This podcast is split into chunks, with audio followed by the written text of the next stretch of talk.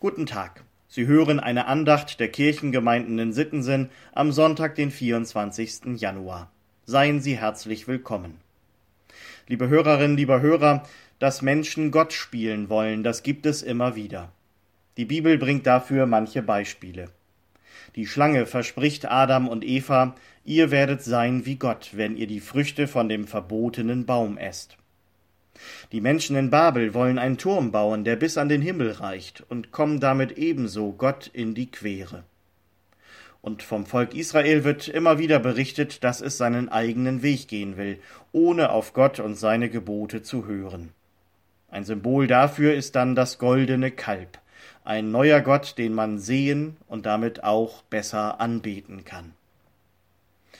Die Bibel erzählt dann weiter an vielen Stellen von einem Gott, der um sein Volk und dessen Liebe ringt, der die Menschen einfach nicht aufgeben will oder sogar noch mehr, der sie nicht aufgeben kann. Gott will nicht ohne den Menschen sein. Und so gleicht die Beziehung zwischen Gott und Mensch oft einer schwierigen Partnerschaft, mit Streit und Konflikten, mit Strafen und Liebesentzug und immer wieder mit Versöhnung. Immer wieder neu versöhnt sich Gott mit seinen Menschen, obwohl er doch so oft das feststellen muss, was er durch den Propheten Jeremia in diesen Worten ausrichten lässt. Die Tageslosung für heute. Wie könnt ihr rechten mit mir? Ihr seid alle von mir abgefallen, spricht der Herr. Wenn man sich durch die Worte Jeremias durcharbeitet, und das ist zum Teil wirklich harte Arbeit, zweiundfünfzig Kapitel lang, dann könnte man meinen, jetzt ist Gott aber wirklich am Ende mit ihnen. Jetzt lässt er Israel fallen. Zerrieben zwischen den Großmächten wird es jetzt untergehen.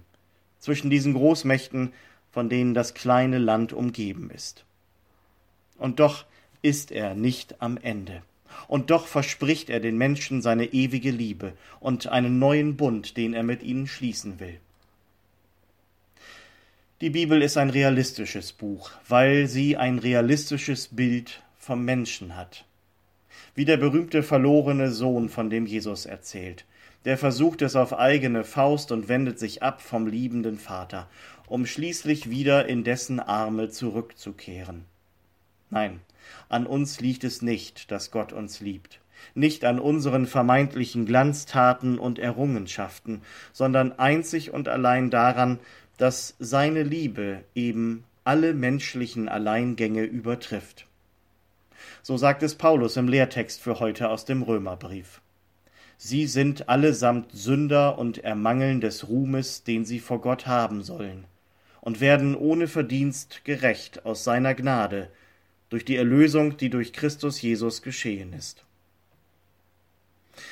Man kann solche Worte nun so verstehen: Ich bin ein armer Sünder, ein schlechter Mensch, ich habe Gottes Liebe einfach nicht verdient und dann nur noch beschämt durchs Leben gehen. Aber dann würde Gottes Liebe uns ja klein machen und niederdrücken. Ich glaube, dass es genau anders ist. Diese Liebe will uns groß machen und sie will uns beibringen, wie das geht, in Liebe zu leben, auch den anderen nicht klein zu machen und niederzudrücken. An den harten Worten der Bibel kommen wir nicht vorbei. Gott geht manches Mal hart mit seinen Menschen ins Gericht. Und das ist nicht nur ein Ausflug in die Vergangenheit, in die Geschichte Israels. In dieser Geschichte, in dem Aufbegehren und in den Alleingängen, also in dem wie Gott sein wollen, da können wir uns ja auch selber wiederentdecken. Und genau so können wir den Gott entdecken, der uns gerecht macht, der uns sozusagen im rechten Lichte dastehen lässt und der nicht aufhört, die Menschen zu lieben. Kommen Sie gut durch diesen Tag und die neue Woche, im Vertrauen auf diesen liebenden Gott und unter seinem Segen. Ihr Pastor Sven Kahrs.